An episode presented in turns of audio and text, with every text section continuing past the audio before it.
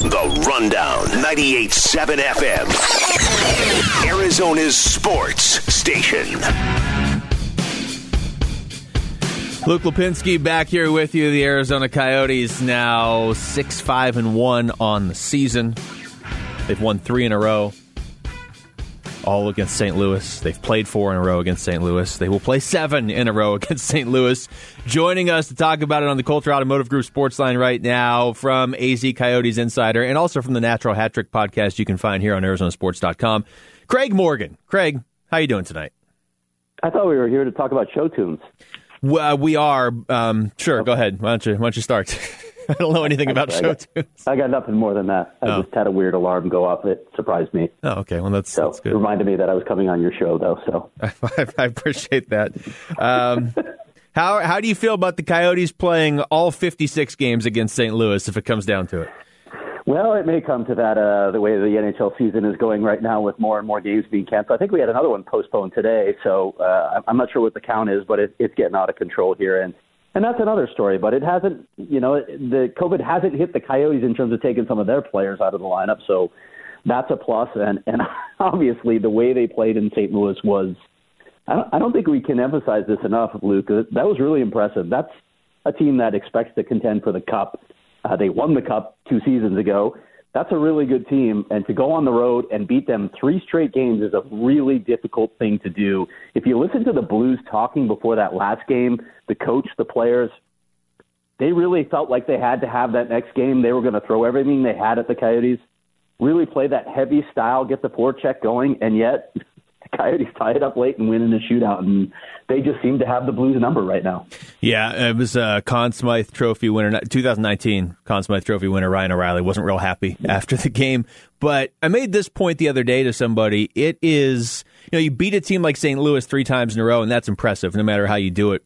But to do it three straight games in their building and, and after you just played them so it's four like it's not like they beat the blues and then you know two months from now they beat the blues because st louis has a couple injuries and then at the end of the season the blues are already in the coyotes catch them again then this is three straight and to your point the blues are like enough of this and the coyotes still beat them anyway Yeah, that's it. And I, you know, look, they had a chance to win that other game too. I, I don't know if this is just a situation where one team matches up well with another or has its number.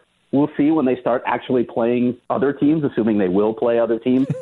but again, it's it's just really impressive to beat a team that that a lot of a lot of folks think can contend for a cup this season. Uh, one thing that has been, I mean, the look, Coyotes have played 12 games and eight of them have been against St. Louis and Vegas. So you can only read so much into this. But even in the San Jose and Anaheim series that were just two gamers, they've gotten better for the most part as these series have gone on. And I, I would say this too. I mean, out of 12 games, Craig, I think they've played well for parts of or all of 11 of those 12 games. Yeah, I completely agree with that. And Rick Rick Tocchet said that himself on a Zoom call recently. There's only one game where they were really out of it. So when you and, and you just mentioned it too, they played most of their games against St. Louis and Vegas. Those are two of the best teams in the NHL. So what happens when they start getting, you know, what Minnesota has had so far, a steady diet of California teams? Can they take advantage of that and go on a run? Again, we're going to have to wait and see. Hopefully that will actually happen. They'll play those games. I don't know what's going to happen with this season, but I, you know, when you, you look at their record, you say, well, they're just above 500. But when you consider who they've played thus far, I think they're in a good position right now.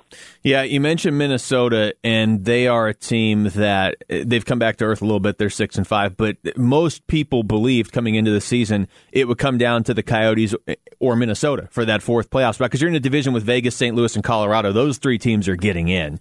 I mean, is there any sort of indication as to how they can make up the games against Minnesota specifically? Because it'd be weird to be in a playoff race against a team in your division that you're just not playing. Not at this point. I mean, we we don't know what's going to happen. The, the as we knew coming in, you know, everyone was saying it. I guess we didn't know it, but everyone was preparing us for the idea that this the schedule is going to be very fluid. So we'll have to wait and see. I mean, they do have some dates later in the season where they can fill in some of those games. Uh, but we're gonna, you know, we'll have to assume that other games won't be postponed and they'll just run out of available dates.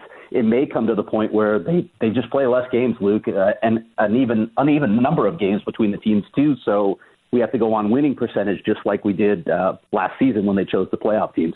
Um, we'll get back to the Coyotes in a second, but I assume if Toronto goes on a run and makes the Stanley Cup, that Canadian division's never going away. Let's hope so. Actually, you know, I've, I've been thinking about realignment. You know how I feel about it. You know how I feel about the NHL's plans for realignment, which is basically moving the Coyotes and not worrying about anyone else. I would like to see them, you know, I've written this before. I'd love to see them go to the NFL model where they have eight, 14 divisions. I think that works well. And with Seattle coming in, they will obviously have 32 divisions.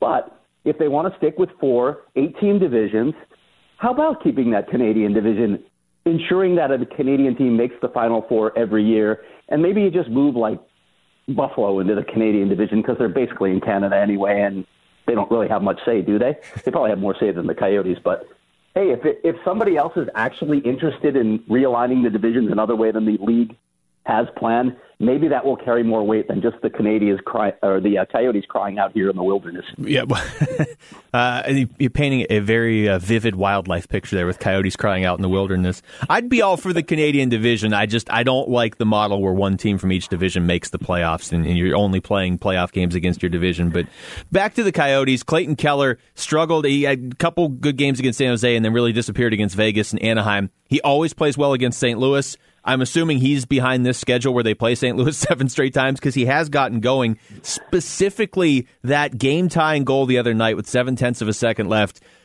Craig, you've covered this team for a long time too.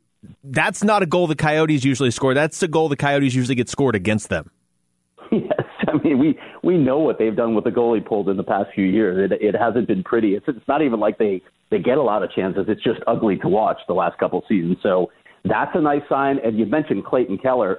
Look, I think a lot of what's going on with him recently is the line mates. He he has to play a certain way with those guys. It and there's a lot less, I think, thinking. Uh, Rick Tocchet talked about this. How when he gets into the offensive zone, he's always looking to make that extra play instead of just thinking get it to the net or get to the net myself. Uh, I think you're seeing a little bit more of a direct Clayton Keller lately, and and again, I, I think his line mates are helping that with the way they're playing, Conor Garland and Nick Schmaltz. But hopefully he can get going because if, if all three members of that line are going, man, they are they've been fun to watch, Luke. That's been a really electric line. And if you look at the underlying numbers, their possession numbers, they're elite right now. Yeah, a legitimate skill line for the Coyotes. And I know Rick Tocchet jokingly called them the short leash line at first because he's like, if you guys don't play defense, we're breaking this up. They have. They've played well. Um, talking to Craig Morgan of AZ Coyotes Insider and, of course, the Natural Hat Trick podcast here on ArizonaSports.com with myself.